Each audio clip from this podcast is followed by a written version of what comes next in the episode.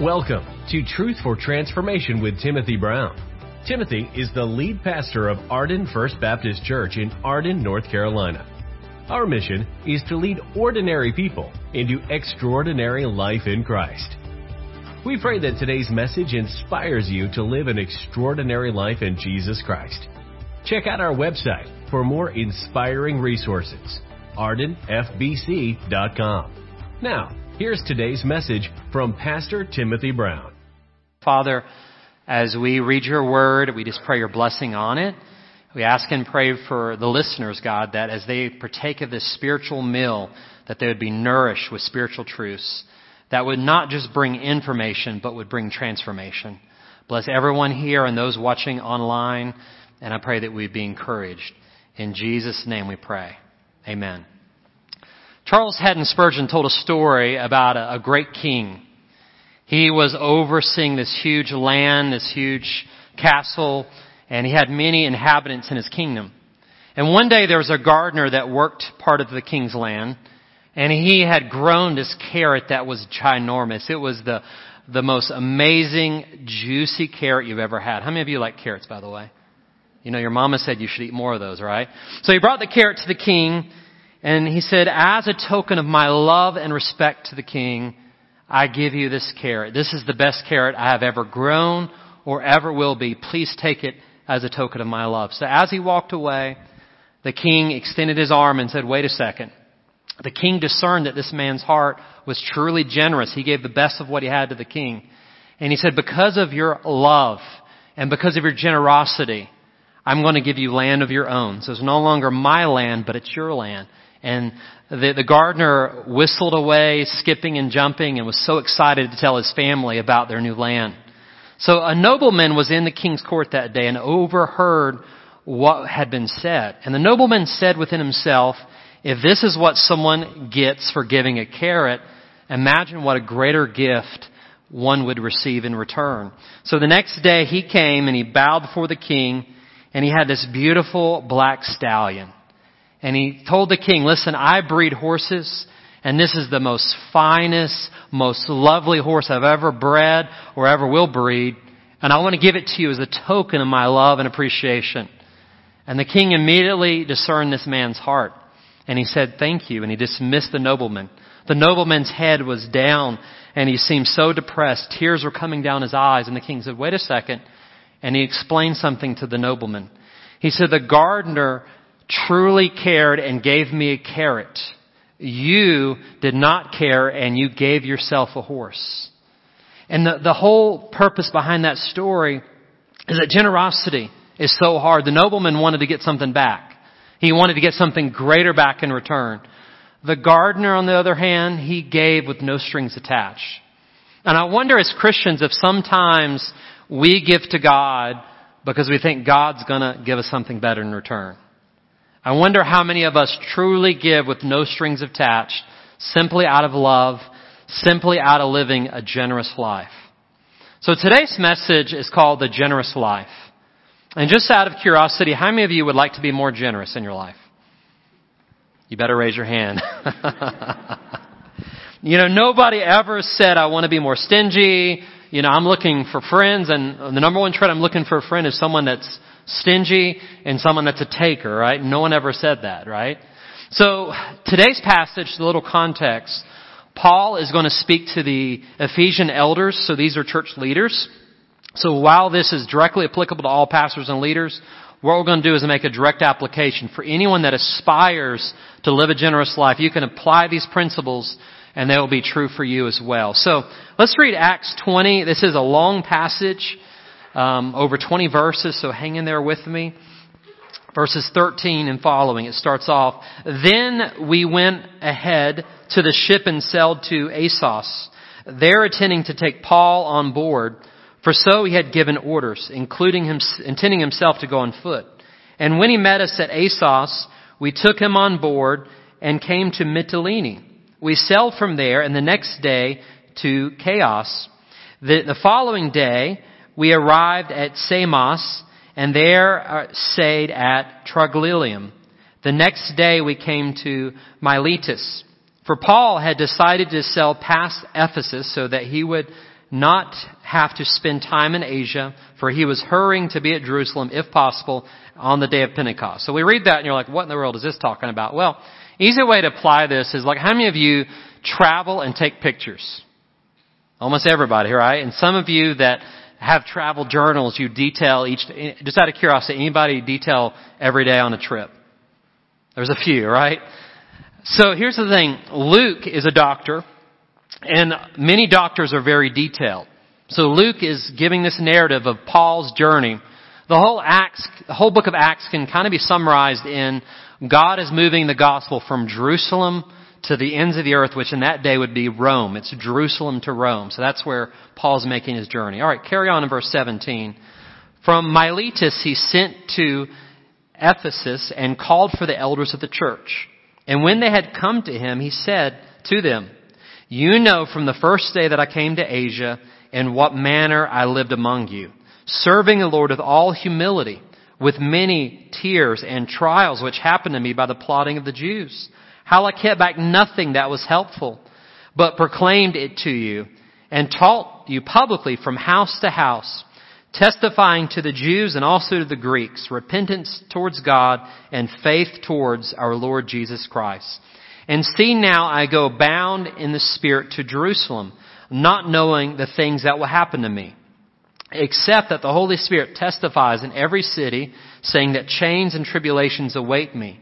But none of these things move me, nor do I count my life dear to myself, so that I may finish my race with joy and the ministry which I receive from the Lord Jesus to testify to the gospel of the grace of God. So before we get to verse 25, Paul is basically saying, listen, because I've surrendered my life to Jesus as Lord, I've given my life like a blank check.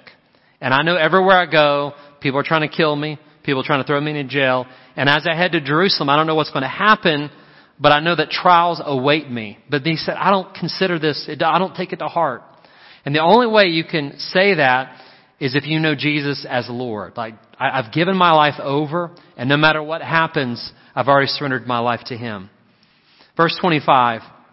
Indeed, now I know that you all, among whom I have gone preaching the kingdom of God, will see my face no more. Therefore, I testify to you this day that I'm innocent of the blood of all men. For I have not shunned to declare to you the whole counsel of God. You may want to underline that phrase. A lot of uh, Bible churches that go verse by verse, we, we emphasize this phrase, what is the whole counsel of God? We'll talk about that. Verse 28, Therefore take heed to yourselves and to all the flock among whom the Holy Spirit has made you overseers to shepherd the church of God which he purchased with his own blood. For I know that after my departure, savage wolves will come in among you, not sparing the flock. Also from among you, men will rise up speaking perverse things to draw away the disciples after themselves. Therefore watch and remember that for three years I did not cease to warn you every night and day with tears. So now, brethren, I commend you to God and to the word of His grace, which is able to build you up and to give you an inheritance among all those who are sanctified. I have coveted no one's silver or gold or apparel. Yes, you yourselves know that these hands have provided for all my necessities and for those who were with me. I have shown you in every way by laboring like this that you must support the weak. And remember the words of the Lord Jesus that he said, you may want to underline this, it is more blessed to give than to receive. And when he had said these things, Paul knelt down and prayed with them all. Then they all wept freely. They fell on Paul's neck and kissed him, sorrowing most of all for the words which he spoke, that they would see his face no more. And they accompanied him to the ship. May God bless his word. So before we go into the message, we've got to kind of look at the backdrop. Uh, the travel narrative, verses 13 through 16, paint the illustration and the story of what's happening. Paul is preparing to go to Jerusalem.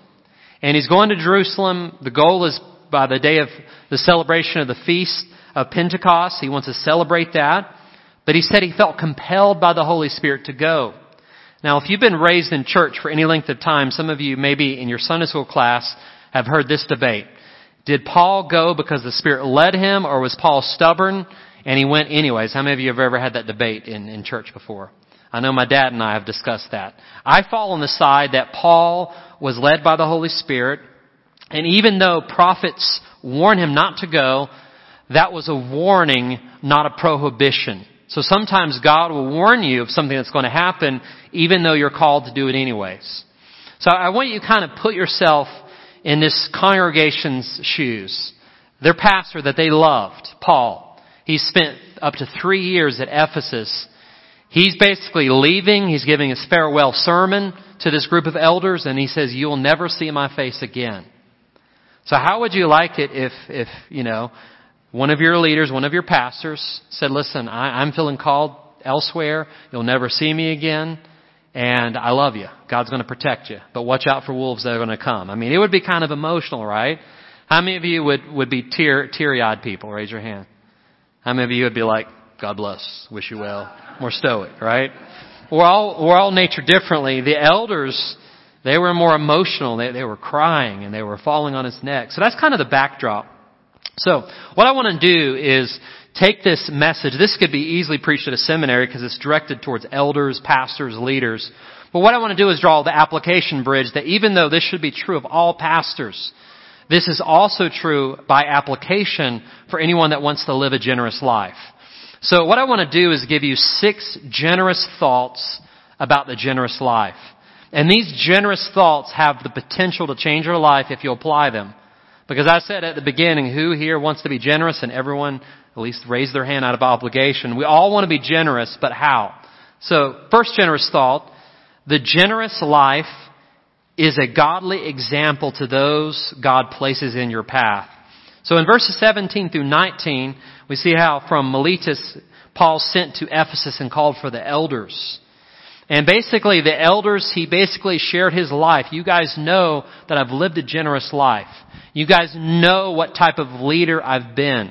So on your listening guide, I want to give you four examples under point one of, from Paul's life and ministry that if you're in any type of leadership, and as I said, not just pastors and leaders, but if you own a business, if you're a father or mother, if you have a family, um, if you're a single adult who aspires to be a leader, if you apply these, these will help you to be a better leader. The first example is the authentic leader. Paul says, you know from the first day I came to Asia in what manner I always lived among you. So, if you guys remember in Ephesus, Paul taught at the school of Tyrannus. You guys remember that? He taught there for about two years and basically people had access to Paul. He was teaching, they could come and talk to him. He was there and they could challenge him. And the idea was Paul was an open book. He was an authentic leader. How many of you want a leader that you can't trust? Nobody, right? How many of you want a leader that's so guarded, they're like the rock of Gibraltar. Nobody can ever get to them, never can have a conversation. Paul wasn't that way. He was authentic. He was an open book. The other leader, leader characteristic is Paul was a humble leader. How many of us enjoy arrogant people? Nobody, right? He says, he says, I serve the Lord with all humility, with many tears and many trials. So he was humble. The idea is if you're humble, you can avoid the stumble. If you guys remember, the reason why Lucifer fell from heaven was pride. And ever since then, the reason why many leaders fall, many great men and women fall, is the ride of pride. Pride goes before a fall. So he was authentic, he was humble, but he was also tested. Notice he says, with many tears and trials. It's been said that if a leader cannot be tested, he or she cannot be trusted, right? Paul was, he was proven. He was battle proven. He had been through battles. He had come out on the other side. But he was also practical. Notice the next verse. He says, I kept back nothing that was helpful, but proclaimed it to you and taught publicly from house to house. So this brings up a question. What is the difference between preaching and teaching? Have you ever asked that question? A lot of people say that will preach. You know, I've been accused because I don't yell that I don't preach. They're like, he's a teacher. Is, is that true? You have to yell to preach. How many of you think that's true? no. So here's the difference. Preaching is telling others what to do by the authority of God's Word. Teaching is telling others how to do it by the application of God's Word. You may say that again? Preaching is telling others what to do by the authority of God's Word. And teaching is telling others how to do it by the application of God's Word. So in other words, preaching tells you what to do, teaching tells you how to do it. So let's give an example. I, I could challenge all of you who are married Oh, on you need to be a better husband wife. And God says you need to because of these five reasons. That's preaching. Teaching, on the other hand, tells you practical tips of how to do it. Like, gentlemen, it's probably a good thing if you're not taking your wife on a date to date your wife. You dated her before you're married. It's good to date her after you're married. And all the married women said, you ladies can thank me. That's teaching, right? So, it's kind of frustrating when you go to a church and all you do is get preached to, but then you don't know how to, right? It's bad to be preached to, but there's no how to. And Paul was the perfect blend. He preached, he told people what to do by the authority of God's word, but he was a teacher and he told them how to do it. And by the way, this is a side note for all of our Bible students out there. Most of Paul's epistles, the first half is doctrine. Here's the preaching. And the last half of every epistle is what? The practical teaching. So that, that makes for, for all of our teachers there, that makes for a good combo. You have preaching and you have teaching. You have doctrine and you have application. So Paul was the type of leader that he was an example and people could follow him. Alright, the second generous thought, and I've got to go fast because we've got over 20 verses to cover. I know. Listen quickly. We'll get there. The generous life is a loving heart with an open hand. A loving heart with an open hand. Back at verse 20, Paul says, I kept back nothing that was helpful, but I proclaimed it to you. So here's the idea. Paul says, listen, anything that was helpful, I didn't keep back. And the idea behind that is as a teacher, as a leader, you want the people to be equipped for success. You don't want anyone under your teaching, anyone under your leadership, for those of you who own, own companies, those of you who are management, you want anyone under your leadership to be fully equipped for the task. So Paul says, I kept back nothing. And that's the thing. The goal of the Christian life is not just more information. The goal of the Christian life is not just to be a smart Christian, which we want you to be a smart Christian, but that's not the goal. The goal is God's glory and tell your story about how He changed you from death to life. So what we like to say at Arden is every song we sing, every lesson that we teach, every sermon that we preach is not just for information, but it's for transformation. Because if all you get is information, guess what? You become a smart Christian, but if you don't apply it, you become a hypocritical Christian. Ouch. Because if your level of knowledge exceeds your level of doing, in other words, if you know more than what you do, that's why the world says the church is full of hypocrites. Which, by the way, a side note, until you're perfect, there's always going to be a hypocrite gap. You're like, what is the hypocrite gap? Here's the hypocrite gap. When your level of knowledge surpasses your level of obedience, that's how big of a hypocrite you are. So if someone's a really big hypocrite, then that's why people say, I never come to church because the church is full of what? And I say, well, hypocrites are welcome because this is the only place they can change is the church, right? As well as every other sinner. We are changed by God's grace. So here's the goal of sanctification. That's a big Bible word meaning being set apart, is you want to close that gap. So right now, I may be this big of a hypocrite, but tomorrow I want to be this big. I want to shrink that gap. Because until you're perfect, your level of knowledge will always surpass your level of obedience, right? So next time someone uses that hypocrite speech, you say, guess what? You're a hypocrite too. And you're like, what do you mean? Everywhere you go, there's hypocrites. When you go to the grocery store, there's hypocrites, right? When you go to the gym, there's hypocrites. How many people work out the way they should? I know I don't. When you go out to eat, how many people eat the way they should? I know I don't. So if your level of knowledge surpasses your level of obedience, that means that you're what? Ouch.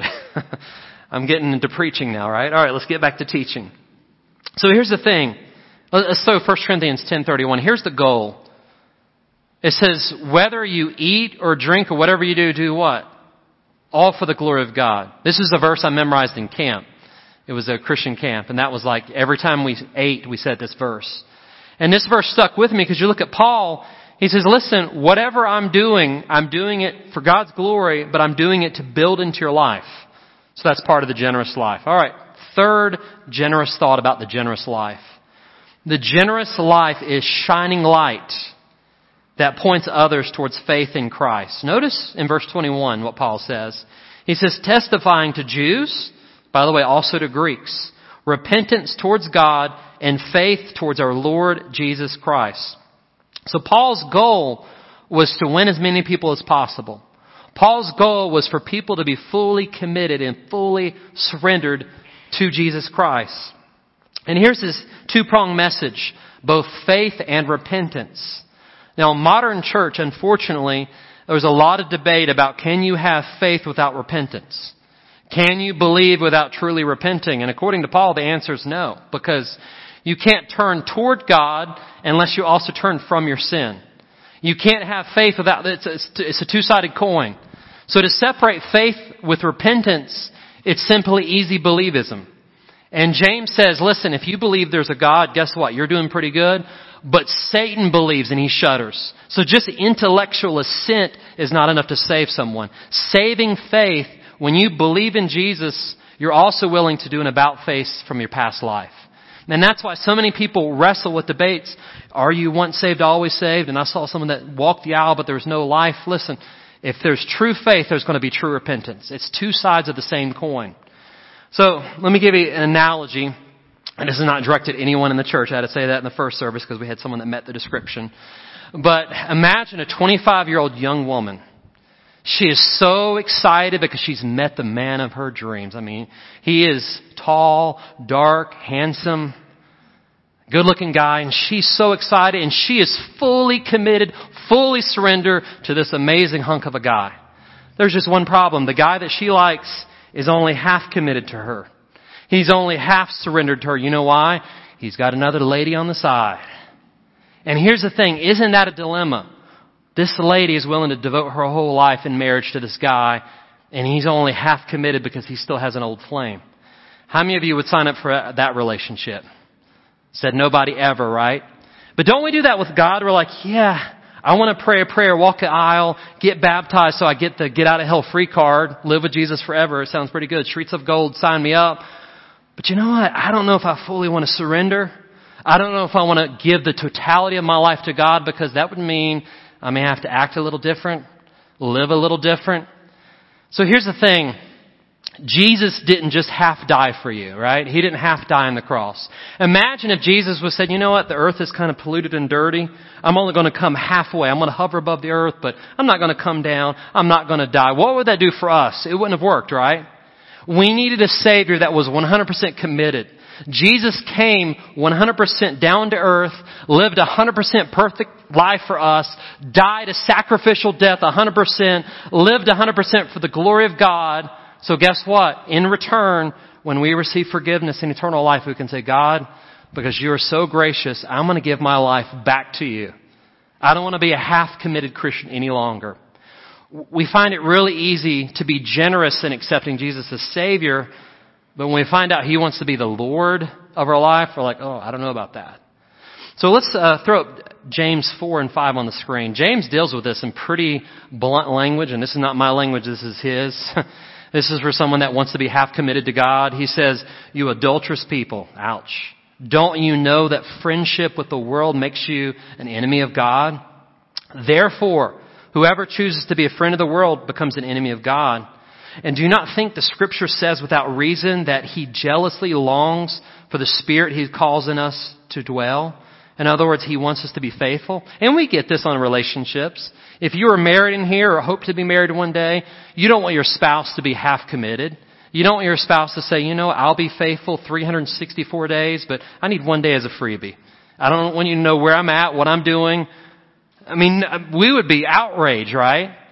So how do we think, thinking about a generous life? Jesus gave it all on the line. We see Paul giving it all on the line. And we're like, yeah, I, I don't really want to surrender. If you want a generous life, it, it's the full surrender. It's pointing others towards this faith in Christ.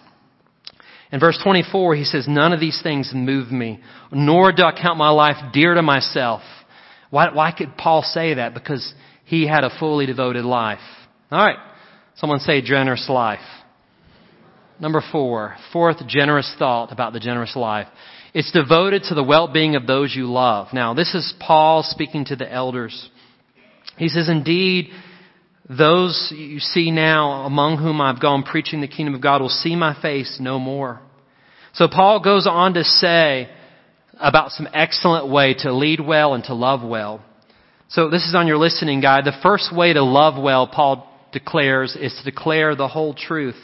He says, I have not shunned to declare to you the whole counsel of God. Now, here's a side note. We're not against any biblical preaching. You know, if someone preaches a certain, as long as it's biblical, that's the key. But the reason why we've chosen to go verse by verse through books of the Bible, not skipping hard passages, is our goal at Arden First is for you to have the full counsel of God. Because here's the thing. I, in my 20s, I used to do a series, four to six weeks, like, here's the love month. And, and we did it. And it was, it was fun. It was biblical. But I would skip the hard passages. You know, the, the, the ones that would cause controversy. Let, let's, let's not do it. But when you go through books of the Bible, you know what? You have to deal with every verse. You have to deal with every hard concept. And the reason why is you want people to have the full counsel of God. So we have many in our church in the medical field. And here's the thing. Imagine, how many of you have been to see your doctor in the past year? Raise your hand. Doctor, checkup. Most, most here. Others, you have a checkup coming up. Imagine if you went to the doctor and God forbid, but they saw, saw cancer on the, on the screening, on the, on, on the imaging, they saw cancer. And they're like, you know what? I don't want to hurt their, I don't want to hurt your feelings. So you went on a year later and the cancer grew and grew, but the doctor never said anything. Imagine if you had a broken bone and you were experiencing pain, but the doctor's like, you know, it's just, it's just a little sore. It'll get better. Take a little aspirin, but your leg got worse and worse. That would be considered malpractice, right? So in the church, how dare we withhold truth from anybody? To be truly loving, you have to be truly truthful. And to be truly truthful, you have to declare all of God's Word in a way that's loving. It was once said of D.L. Moody, one of his friends said that, you know, one of the few people that can preach well about the subject of hell is D.L. Moody. Because whenever he preaches about hell, he preaches with a tear in his eye. So here's the thing. We're going to tell you the truth. We're always going to tell you the truth. We're always going to be under God's authority, but we're going to do it so in a way that's loving, not in a way that you feel beat up. We're going to do it with a heart of like, we're doing this because we care. It's kind of like a spiritual hospital. We, we all need the great physician to make us whole again, right? But in order to do that, we have to be told the truth even when it hurts. So to love well, you have to declare the whole truth. Second aspect, to love well, you have to lead and feed God's people. Notice he said, take heed yourselves and all the flock. The idea is that we as Christians are like sheep. And sometimes we have a tendency to do what? To go astray. So we need people to love us well, to lead us well. And to, to love well, we have to protect God's people. Because Paul said, after I'm gone, there's going to be coming wolves, raging wolves. And might I add, most of them are in sheep's clothing. So he said, you got to protect the flock. So one of the hard things just being vulnerable here as a pastor is sometimes I have to say, listen, I, I'm glad you're listening to so and so online, but that person has false doctrine. And I don't like to be critical about people, but if you listen to that certain pastor, they're going to lead you astray. So that's where you have to warn sheep, and you do that with each other. Not just pastor with, with, with church members, but we do with each other. Listen, that person is, listen, they, they sound good, but there's a lot of false doctrine. We've got to be careful about that. And to love well is have true empathy for the people of God. Notice, read on in the scripture, he says, Therefore watch and remember, for, for three years I did not cease to warn you day and night with tears. See, here's the idea. Paul didn't just share his life, he gave his life. There's more blessing in giving than in receiving.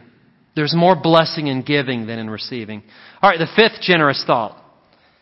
And I know I'm going fast, so thank you for listening and hanging in. The generous life is all about adding value to others. Adding value to others. Notice in verse 32, he says, Brethren, I commend you to God and to the word of his grace, which is able to build you up and give you inheritance among those who are sanctified. So here's, here's the thought. You're either a plus or a minus in someone's life.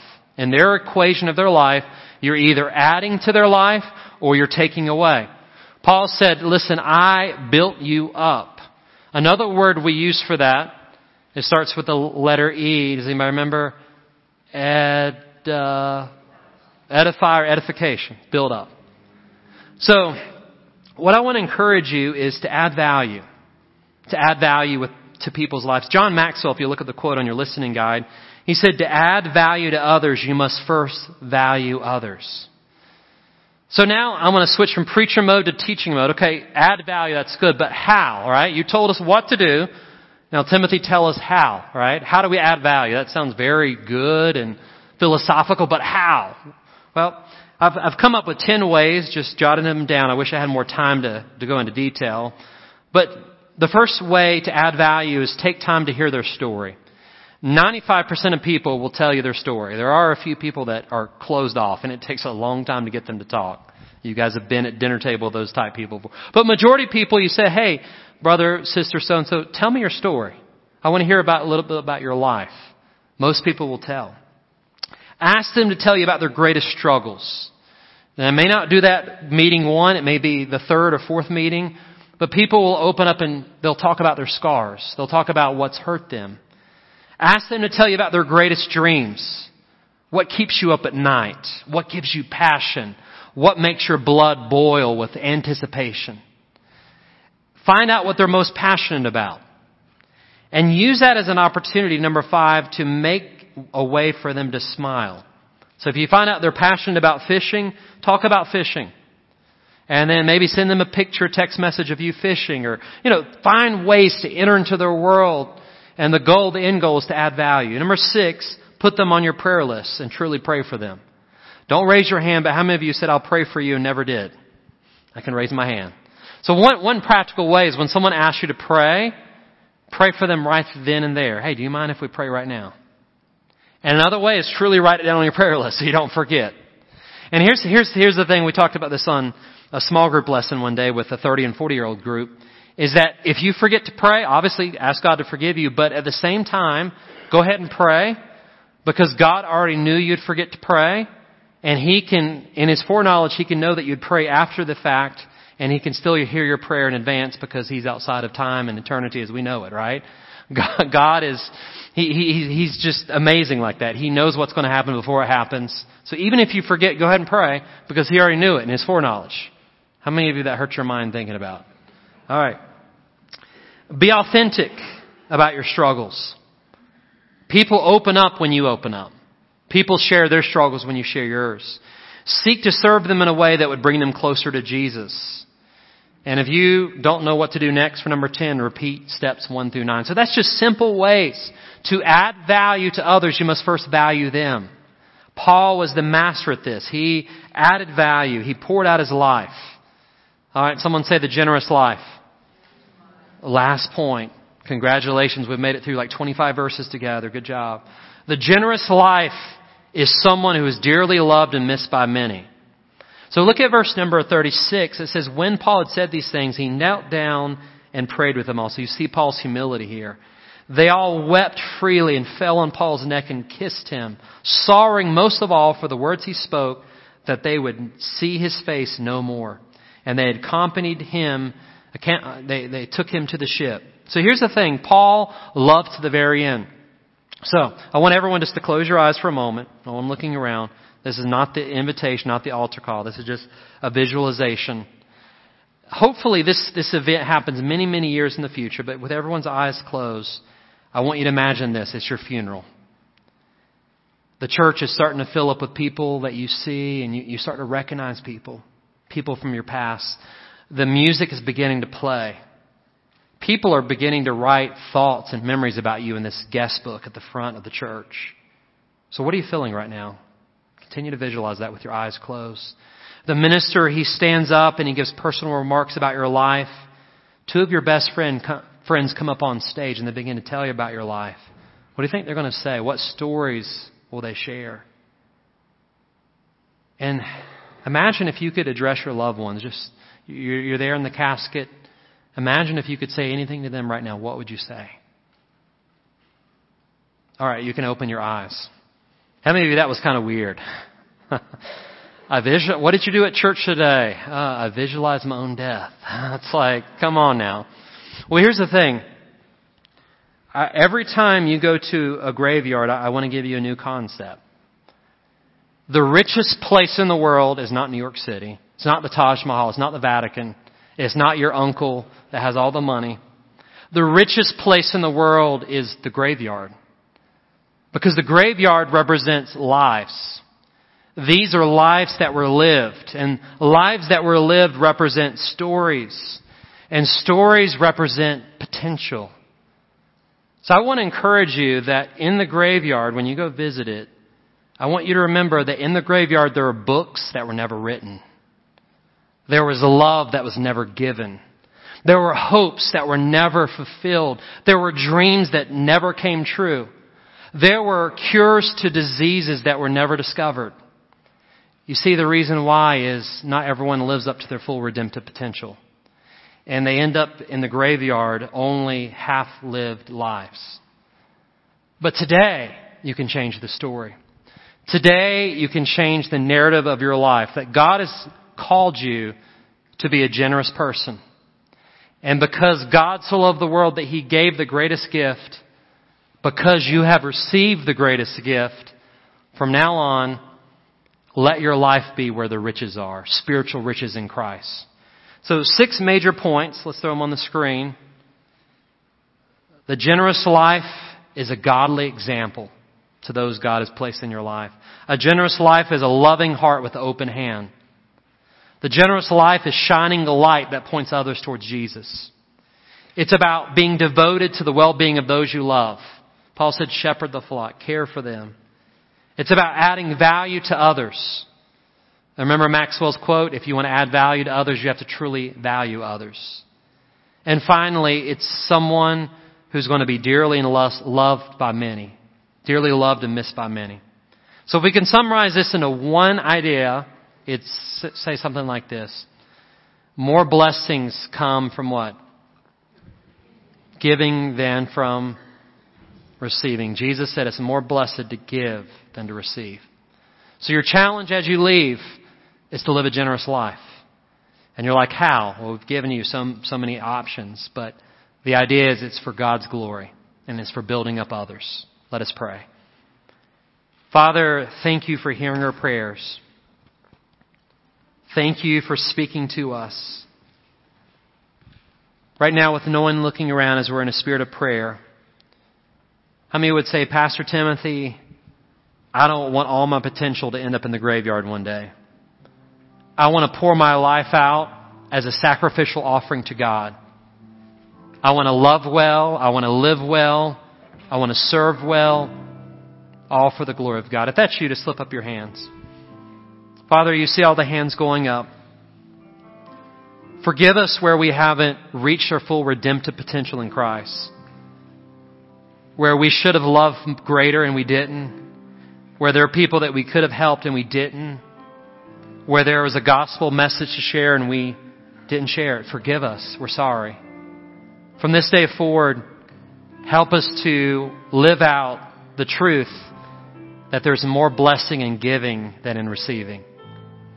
As the believers continue to pray, there may be one here today, in person, watching online, and you've seen the greatest story about the Lord Jesus Christ that He gave His life, His whole life, not half of it, but He came down to earth and He died in your place and for your sin. And if you've never surrendered your life to Him today, it's, it's faith, and because you have faith, there's repentance involved. So right where you're at, I want you to say this prayer just inside. You don't have to say it out loud. Say, Dear Lord Jesus, I want to thank you for dying for my sins. I want to thank you for rising on the third day. And Jesus, I want to place my faith in you. I do believe the good news. And because I believe the good news, I turn to you in faith. And Jesus, because I turn to you in faith, I turn from my sin. Please forgive me. Please make me new. Please give me a pure heart. I choose to follow you from this day forward. In Jesus' name. And all God's children said, Amen.